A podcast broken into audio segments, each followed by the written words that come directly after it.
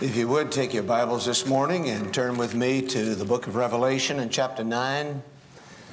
If you're visiting, we're working our way through the book of Revelation. We have passed the seven seals and we're into the seven trumpets, being introduced to the last three, which are called the woe trumpets. Each of these are symbols of judgment, which God in the future will pour out on the earth. History is a measuring line of what God is doing in the world, and prophecy just tells us in advance what God is going to do as He measures out His wrath on the world. And in Revelation chapter 9, verse 1, the fifth angel sounded, and I saw a star fallen from heaven to the earth.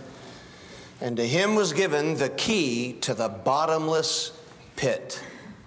I want to speak to you on opening up the pit of hell.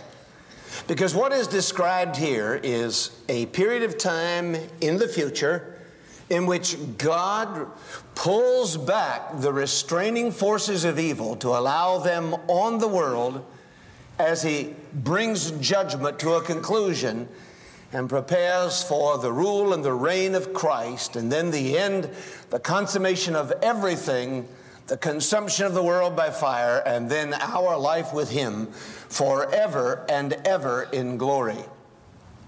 What this message is really about as we look at these seals, the woe seals, because in the last verse of chapter 5, or chapter 8 rather, there is the, the fourth, after the fourth trumpet, there is the eagle which flies through the air in John's vision and says, Woe, woe, woe to the inhabitants of the earth because of the remaining blasts of the trumpet.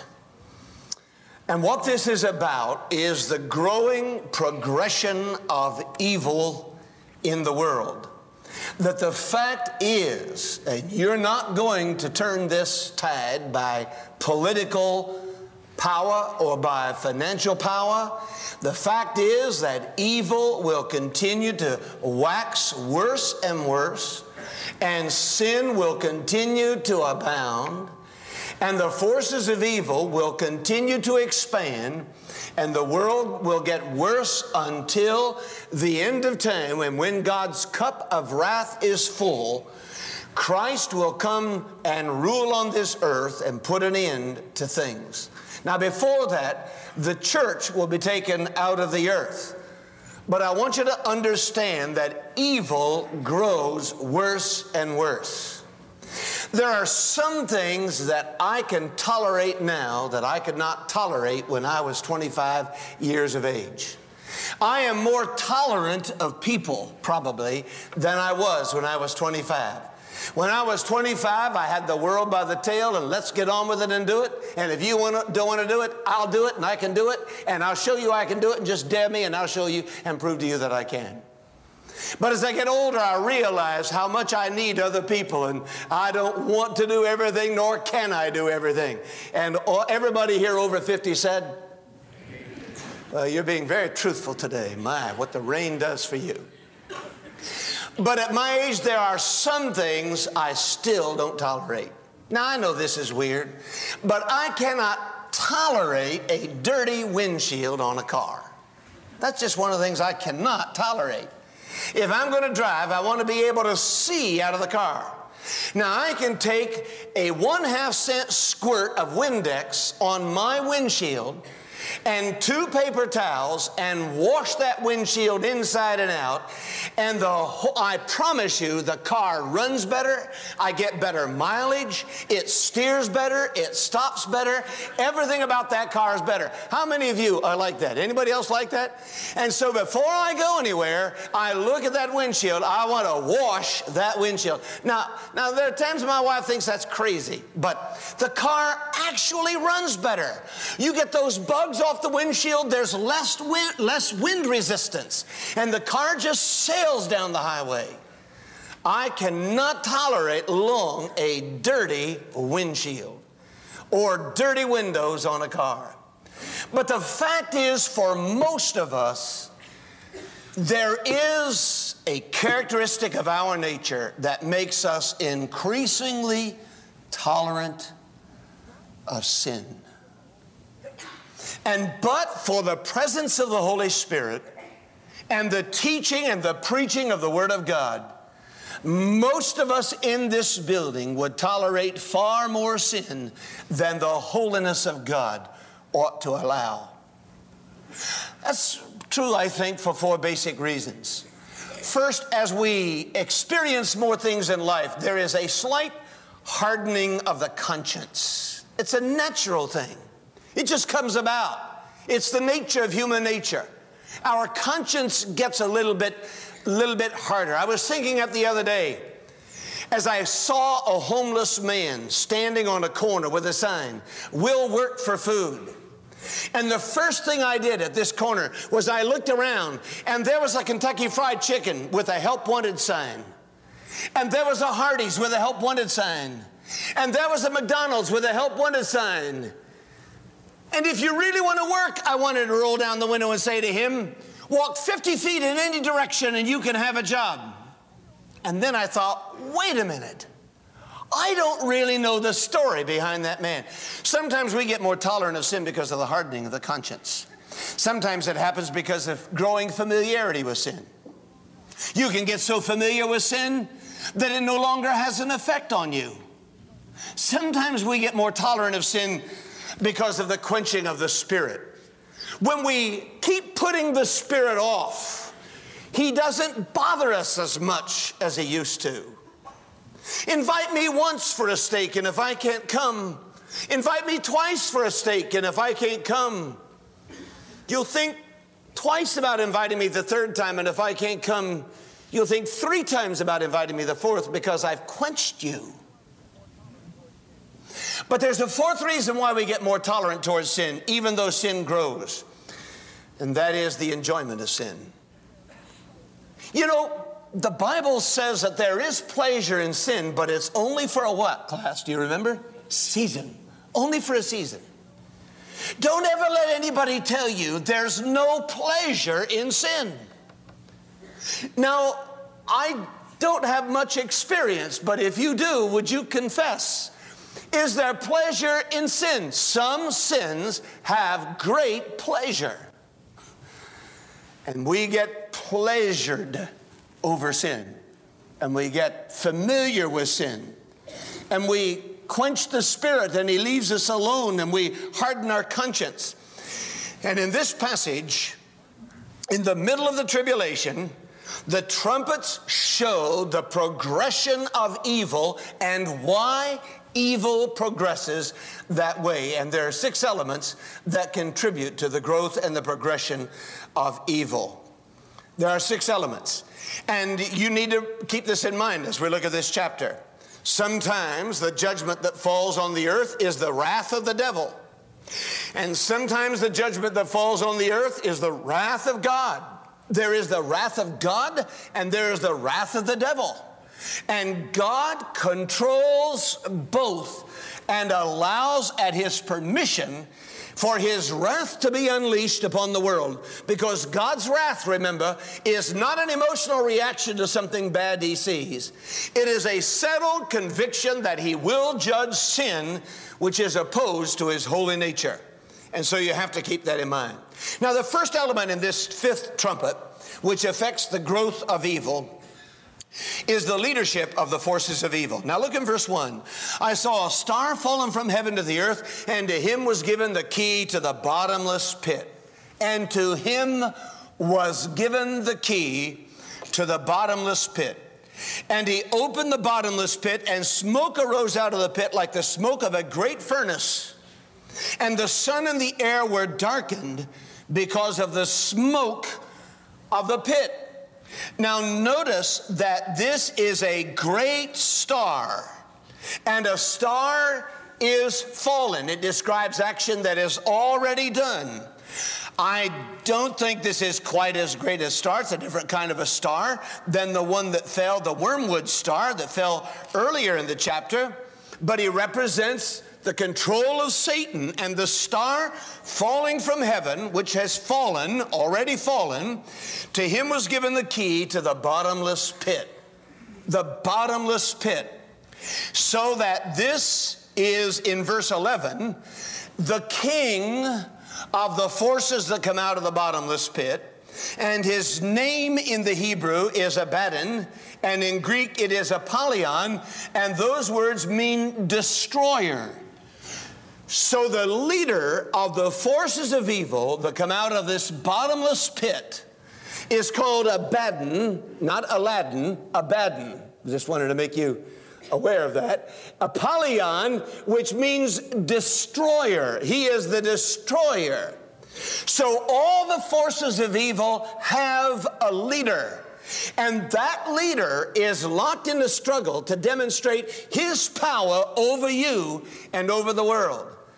And the force of evil has a king, a leader who is a mastermind. He is not omniscient, he is not omnipotent, but he is a mastermind. He has a plan because he's trying to duplicate everything God does. He has a plan for evil. And just as God has a plan for righteousness in your life, the leader of the forces of evil has a plan for evil for your life. And he would love to work out that plan in your life. And now to him is given in the middle of this tribulation. You think the devil is rampant in the world today? You think the devil is loose in the world today? Oh, you haven't seen anything yet. If you're unsaved and you're here during that tribulation period, you haven't seen anything yet. When the forces of the pit of hell are all unleashed on this world, evil will abound even more than it is today. On one of his Prairie Home Companion programs, Garrison Keillor tells a story about a parade in Lake Wobegon. You remember that? The parade? Carl Kreb, uh, Carla Krebsbach is, um, is, the, uh, um, is the, the Miss Lake Wobegon, and she is riding down the main street in a parade in a white strapless gown in a Sherman tank. Does anybody remember that? And as she is riding down, her father, who didn't know the parade was that day, is coming from the other direction. And with his old pickup, he's hauling a 1937 Chevrolet coupe that somebody had buried in their yard and used for a septic tank and he is pulling it down the street, hauling it to the junkyard. And he suddenly comes on a Sherman tank with his daughter dressed in a white strapless gown. And he didn't know that the parade was today. And neither of them can turn around. There's not space for them to turn around. And there's a face off between his daughter in the Sherman tank and the white gown and him pulling a 37 Chevy coupe that was a septic tank in somebody's yard and they can't turn and they look at each other and wonder who will blink first. Now, the question is in that crazy story, and if you like Garrison Keillor, you know how those stories have a lot of, I mean, you got to think your way through them, right? But the symbolism is the forces of evil versus the forces of good. And if you listen to Garrison Keillor long enough, you can see that that is a, uh, that is a theme in a lot of his stories. He's one of the greatest storytellers in America. But he's illustrating what is true for all of us. As evil grows, as evil grows, we don't quite know what to do with it. The government is built on the idea that we can make men better, more money, more education. I've got news for you, folks. The nature of human nature is such, nothing short of a moral and spiritual transformation can change man. And you can spend money, all the money you want, you will not change nature unless you get inside man and change him from the inside out. So there's the leadership of the forces of evil, and it's growing, and it's growing, and it's growing. And in the tribulation period, this star, fallen from heaven, is given the key to the bottomless pit. And we know that he's like a king over the locusts that come out of the pit, and his name is Abaddon and Apollyon. Now, the second thing we need to understand is this. We need to understand that affecting the growth and the progression of evil is the source of the forces of evil. And here it is, verse 2. He opened the bottomless pit, and smoke arose out of the pit like the smoke of a great furnace, and the sun and the air were darkened because of the smoke of the pit, and out of the smoke locusts came upon the earth. And to them was given power as the scorpions of the earth have power. Now, out of this great furnace of the pit, and I'm going to explain that to you in a minute, comes smoke. It's like the smoke that rose up over the destruction of uh, Sodom and Gomorrah. It's like the smoke that came out when God spoke to uh, Abraham it is the smoke of judgment. It is the smoke out of the fire of judgment. And it is the bottomless pit. And the bottomless pit or the abyss is where the, the uh, demon, demonic forces of all time have been chained and reserved until final judgment. Now, take your Bibles and I want to show you exactly what this means. Let's start in Luke chapter 8, verse 31. And follow with me because you need to understand this about evil. There is in this day a restriction on evil. God has evil in the can to a certain point. And as violent as things are, and as bad as crime is, it will get worse before it gets better. That's the message of the book of Revelation. In Luke chapter 8, do you remember that when Jesus uh, cast the demons into the pigs in the country of the Gadarenes in verse 36. There was a man who had demons for a long time, verse 27. And when the demons, when Jesus came, the demons cried out with a loud voice in verse 28 What have I to do with you, Jesus, Son of the Most High God? I beg you, do not torment me. For he had commanded the unclean spirit to come out of the man. And when the spirit came out of the man, he asked him in verse 30, saying, What is your name? And he said, Legion, because many demons had entered him. And they, look at this, the demons begged him that he would not command them to go out into the what?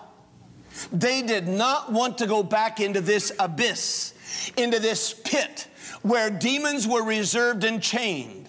They did not want to go out. So they begged, a herd of many swine was feeding on the mountain, and they begged him that he would permit them to enter them. I have a sermon on this, I call it Deviled Ham. But I won't preach it to you this morning. So there's the abyss. We don't want to go back into the abyss. Move on, if you will, to Luke chapter 16 and verse 26. Now, notice, do you remember in the story of the rich man and Lazarus? I don't believe it's a parable. I think it's a story. I think it happened. But in the story of the rich man and Lazarus, do you remember that Lazarus, he cried in verse 24, Father Abraham, have mercy on me and send Lazarus that he may dip the tip of his finger in water. The rich man did and cool my tongue, for I am tormented. But Abraham said, Son, remember that in your lifetime you received your good things, and likewise Lazarus evil things. Now he is comforted, and you are tormented. And beside all this, now watch this, between us and you there is a great gulf fixed so that those who want to pass from here to you cannot, nor can those from there pass to us. So, up to the time of Revelation 9, the restriction on these demons in this pit, in this abyss, they're chained. We'll see that again. They are reserved. There is a great gulf fixed, and that gulf is removed, and all the forces of this pit of hell are unleashed on the world.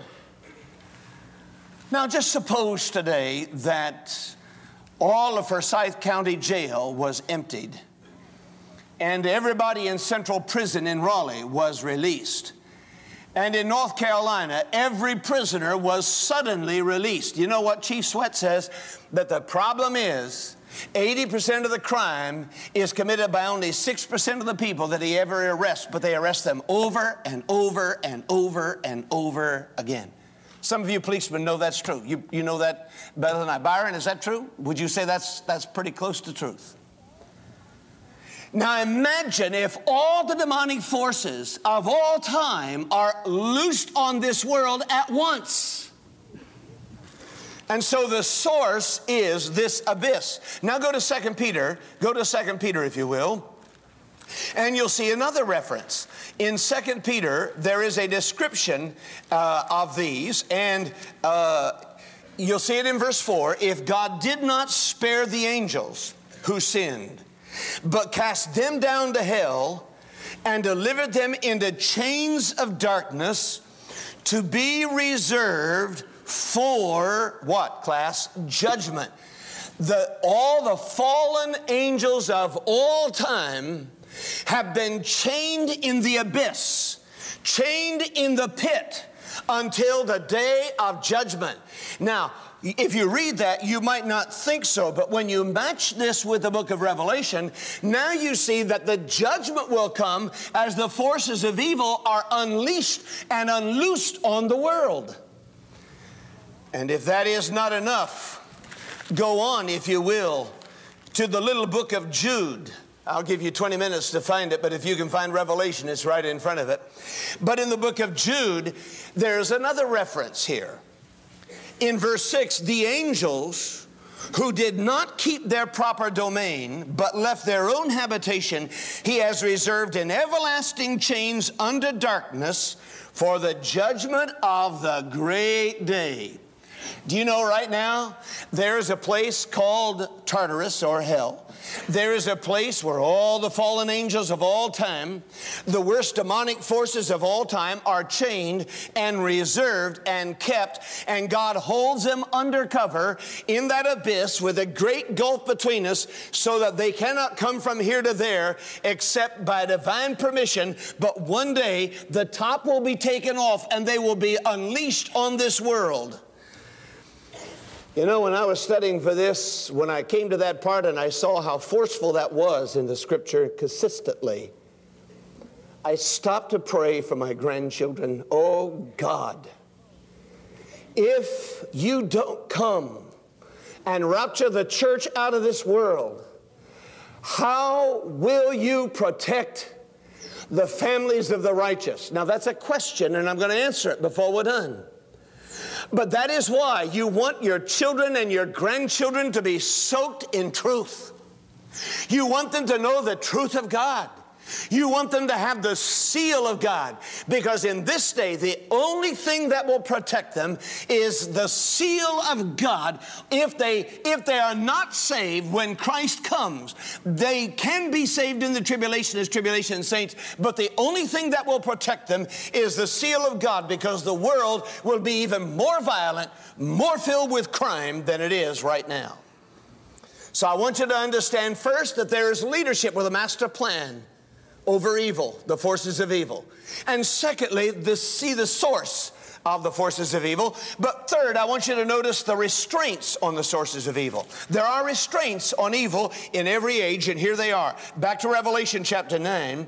These appear to be locusts in verse 3, but we'll see in a moment that they represent, the locusts are symbolic in my judgment.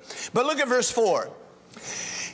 In verse 4, they were commanded not to harm the grass or any green thing or any tree, but only those men, now read the rest of that class, who do not have the seal of God on their foreheads.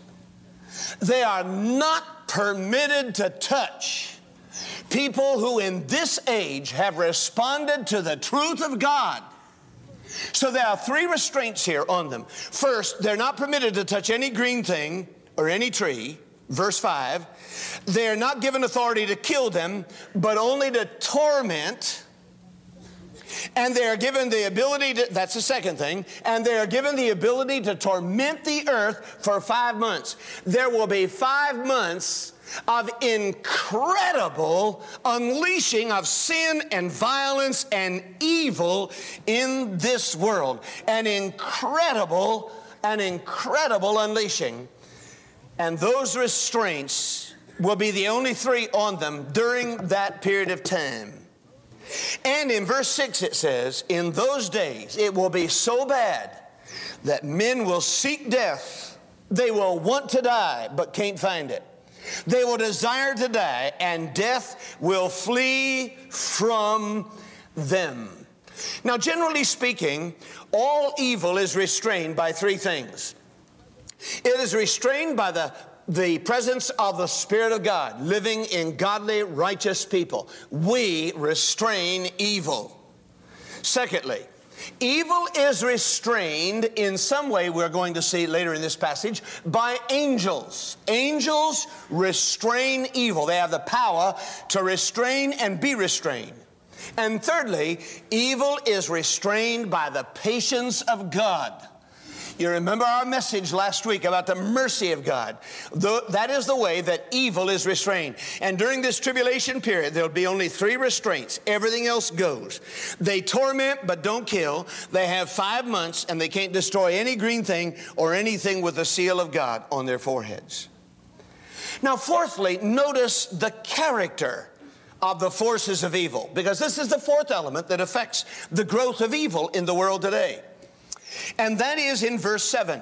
Now, watch this and make a list. The shape of the locusts was like horses prepared for battle. On their heads were crowns of something like gold, and their faces were like the faces of men with the hair like women's hair, and their teeth were like lions' teeth, and they had breastplates like breastplates of iron, and the sound of their wings like the sound of chariots with many horses running into battle. And they had tails like scorpions, and there were stings in their tails, and their power was to hurt men for five months. Now, these are symbolic of the character of the evil forces. The locusts represent the demons released out of the abyss, and they're let loose on the world. Now, notice the character. Now, watch this and watch and what follow in your scripture. They were like horses in shape, symbolizing fury and power that could not be resisted. It was like no matter what was done, nothing could restrain evil. Uh, evil is like a herd of horses that are unloosed. Secondly, their heads are like uh, crowns of gold. And so there's the appearance of independence and boldness and it is as if people get very bold with their sin and their violence and their evil. Faces like men and hair like women would indicate weakness. That, they are, that the power of evil appears to be strong, but truth is always truth in every age. And though this appears to be strong, and though it appears to have much fury, evil carries its own destructive force when, as truth carries its own power.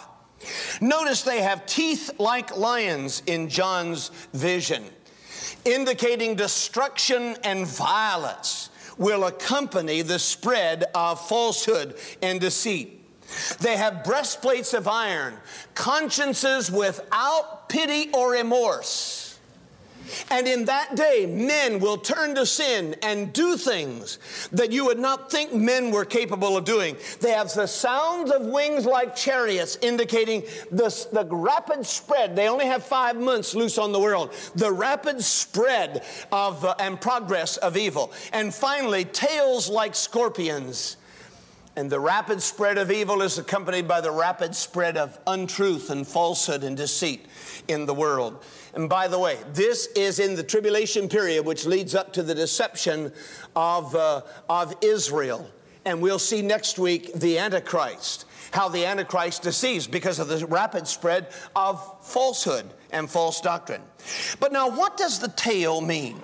Each of these represents a character of evil. Let's examine the concept of the tail being a scorpion. Now, hold your hand here and go back to the book of Isaiah in the Old Testament. In the book of Isaiah, chapter 9, there is an interesting, uh, an interesting reference that we cannot overlook here.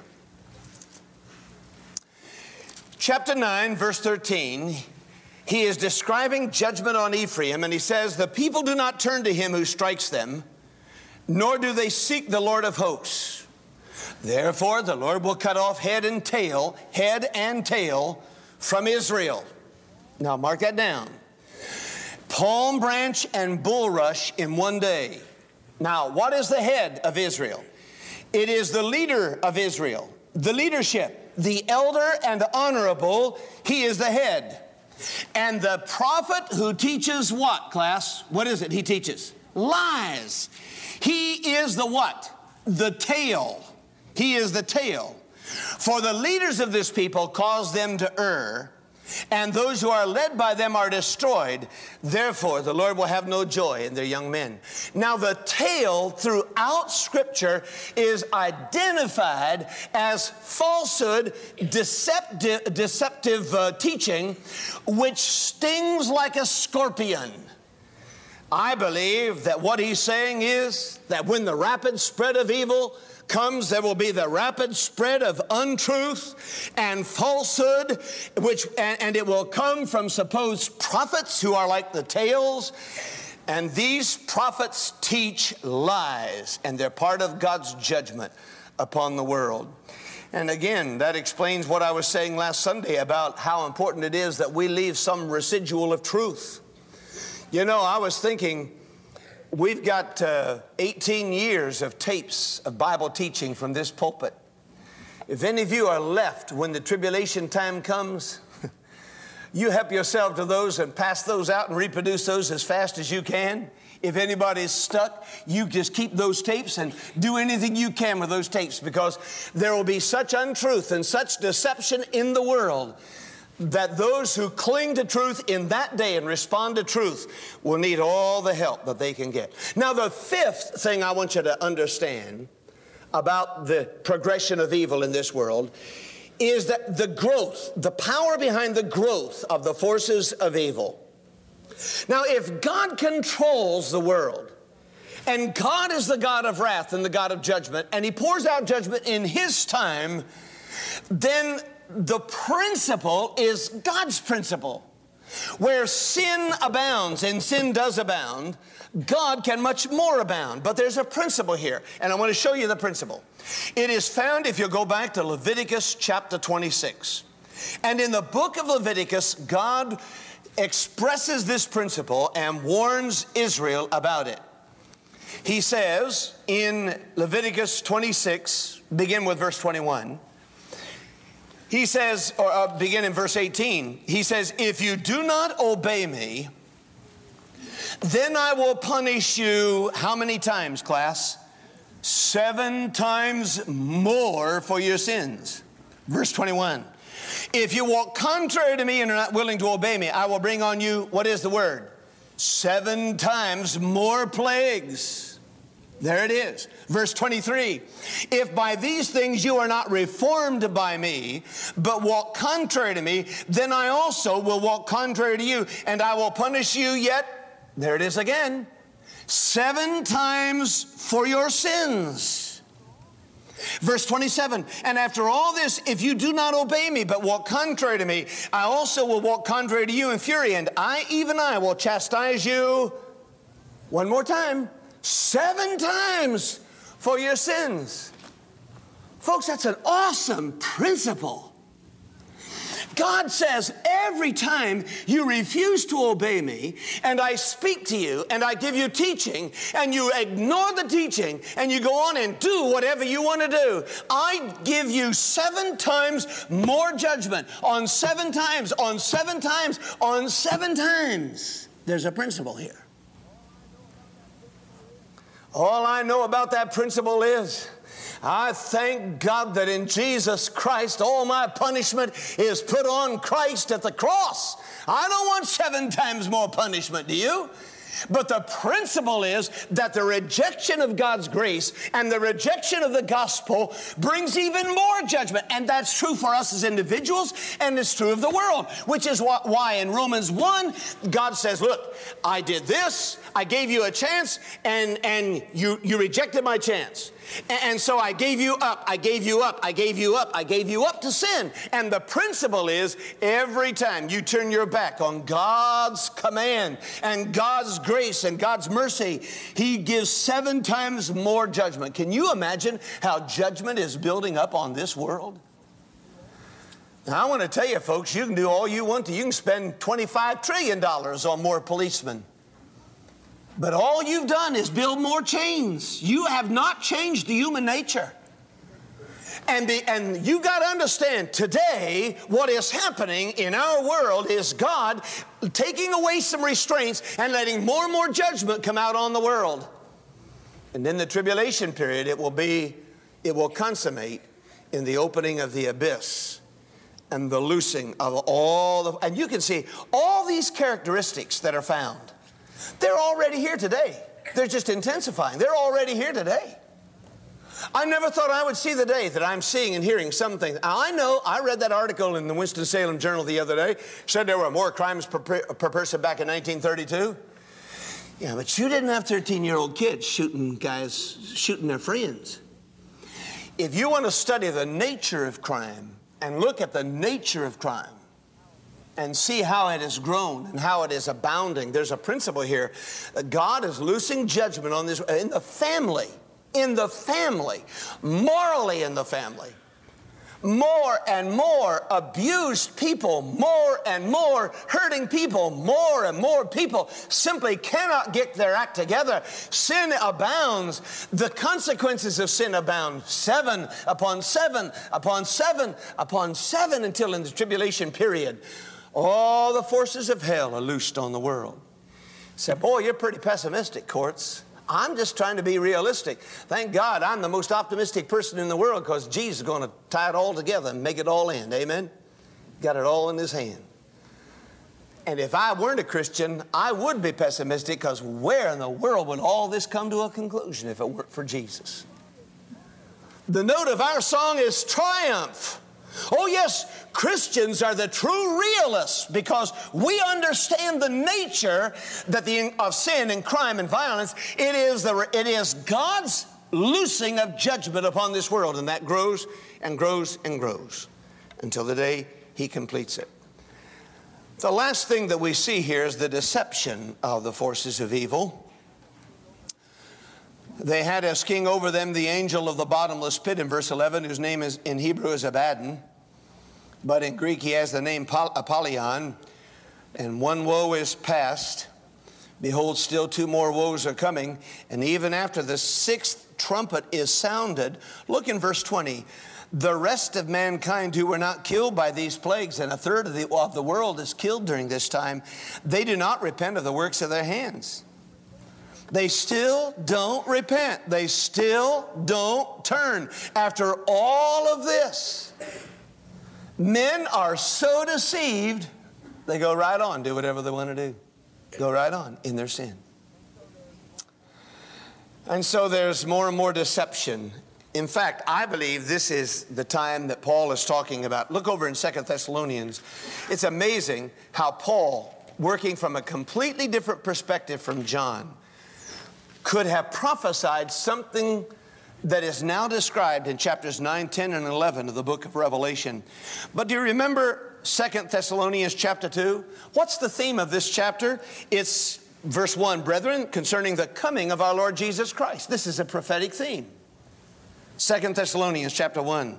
And our gathering. And see, people have said, oh, things are getting so bad. Maybe Christ has already come and we're in the tribulation. Oh, no, he said. Verse 2 Don't be soon shaken in mind or troubled either by spirit or word or letter, as if from us, as though the day of Christ had already come. Oh, no, no, no. He said it hadn't come yet. Oh, really? The Thessalonian Christian said, Yeah. He said, verse 3 Let no one deceive you by any means. For that day of judgment, that day of Christ will not come unless the falling away comes first. And the man of sin is revealed. See, that's what's going to happen now. The man of sin, the Antichrist, is revealed to Israel, the son of perdition, who opposes and exalts himself above all that is called God or that is worship. And we're going to see that he goes into the restored temple and he sets himself up as priest, and Israel is deceived. And he sits as God in the temple of God, showing himself that he is God. Do you not remember when I was with you, I told you these things? Now, he said things are under control until that day, for what is restraining is restraining so that he, the man of sin, can be revealed in his own time. And the mystery of lawlessness is already at work. And that's the principle. Seven upon seven upon seven. Judgment and, and crime and violence just keeps increasing. Only he who now restrains, verse 7, will do so until he is taken out of the way.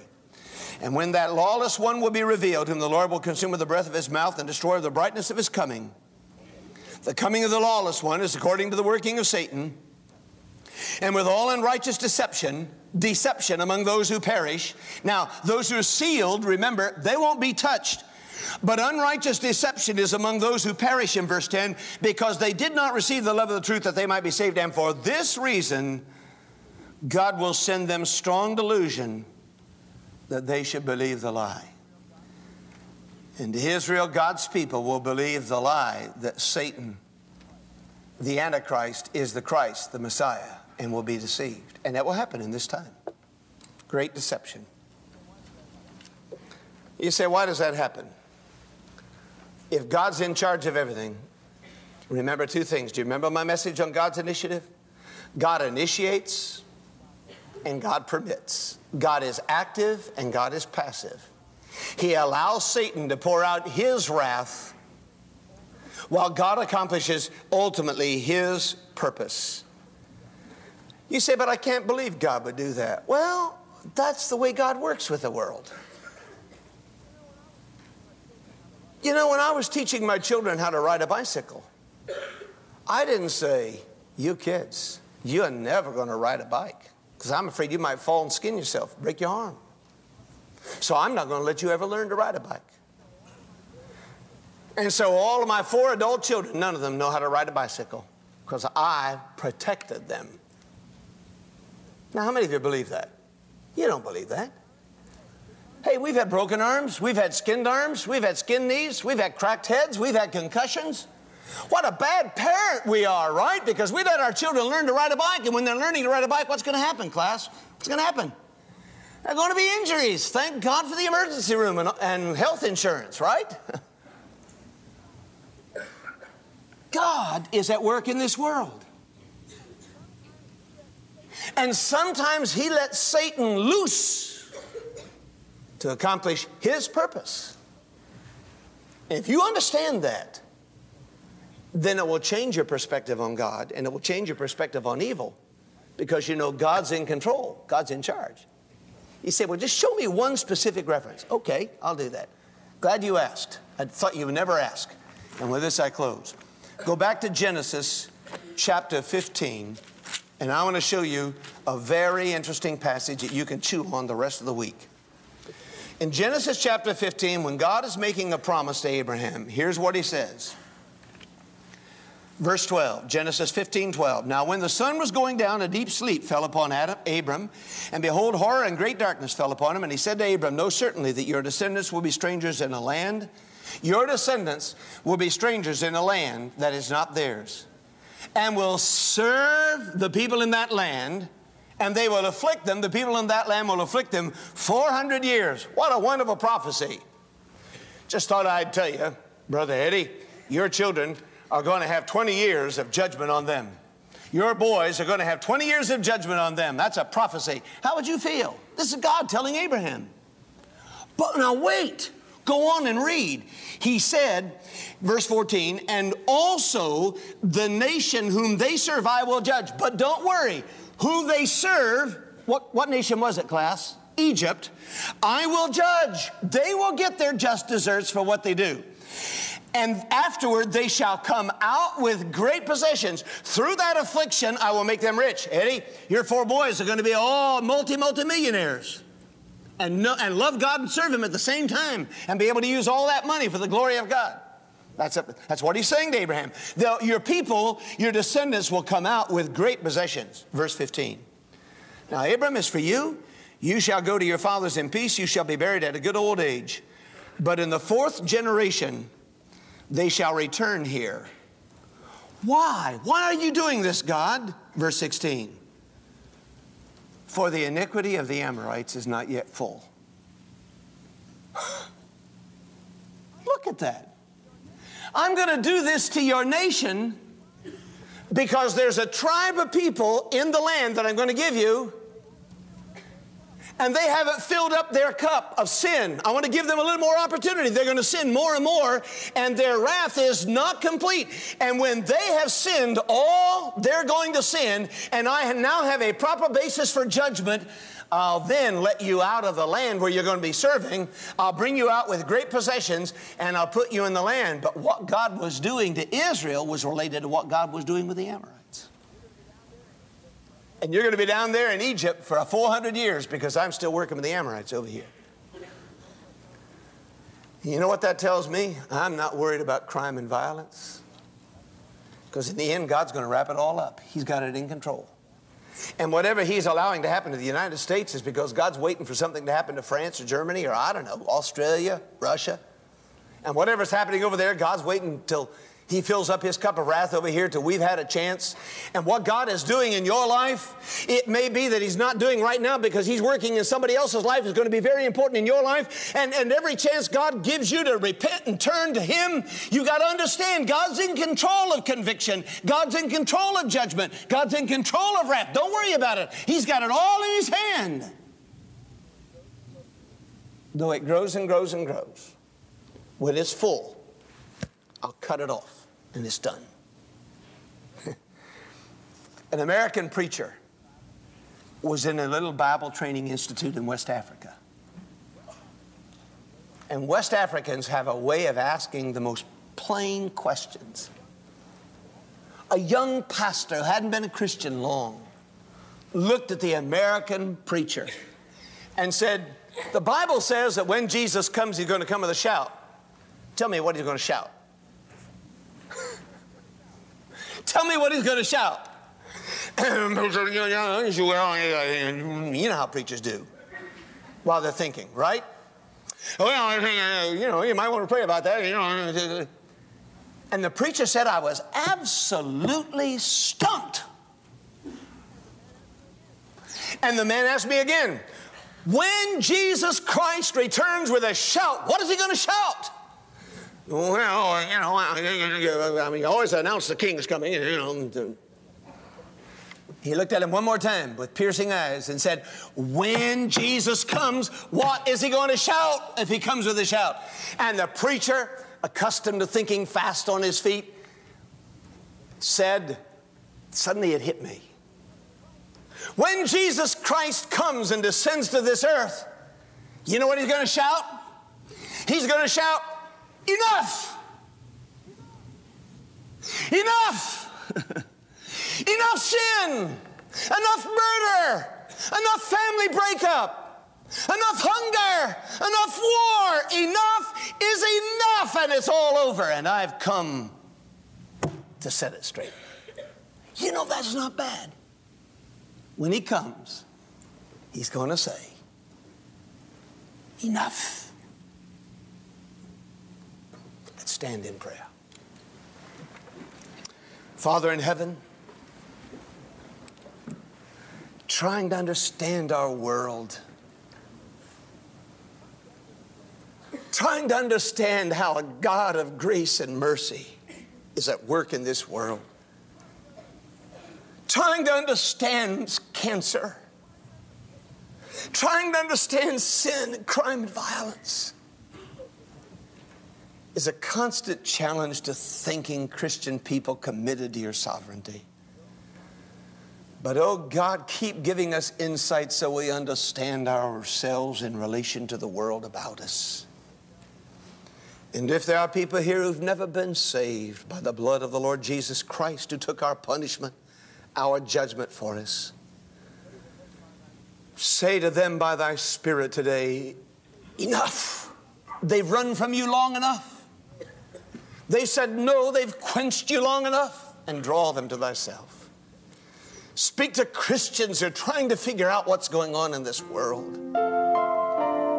And remind them that one day you're coming and you're going to say, Enough.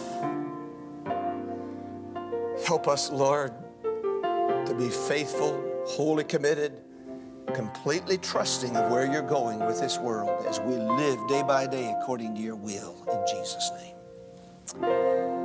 Amen.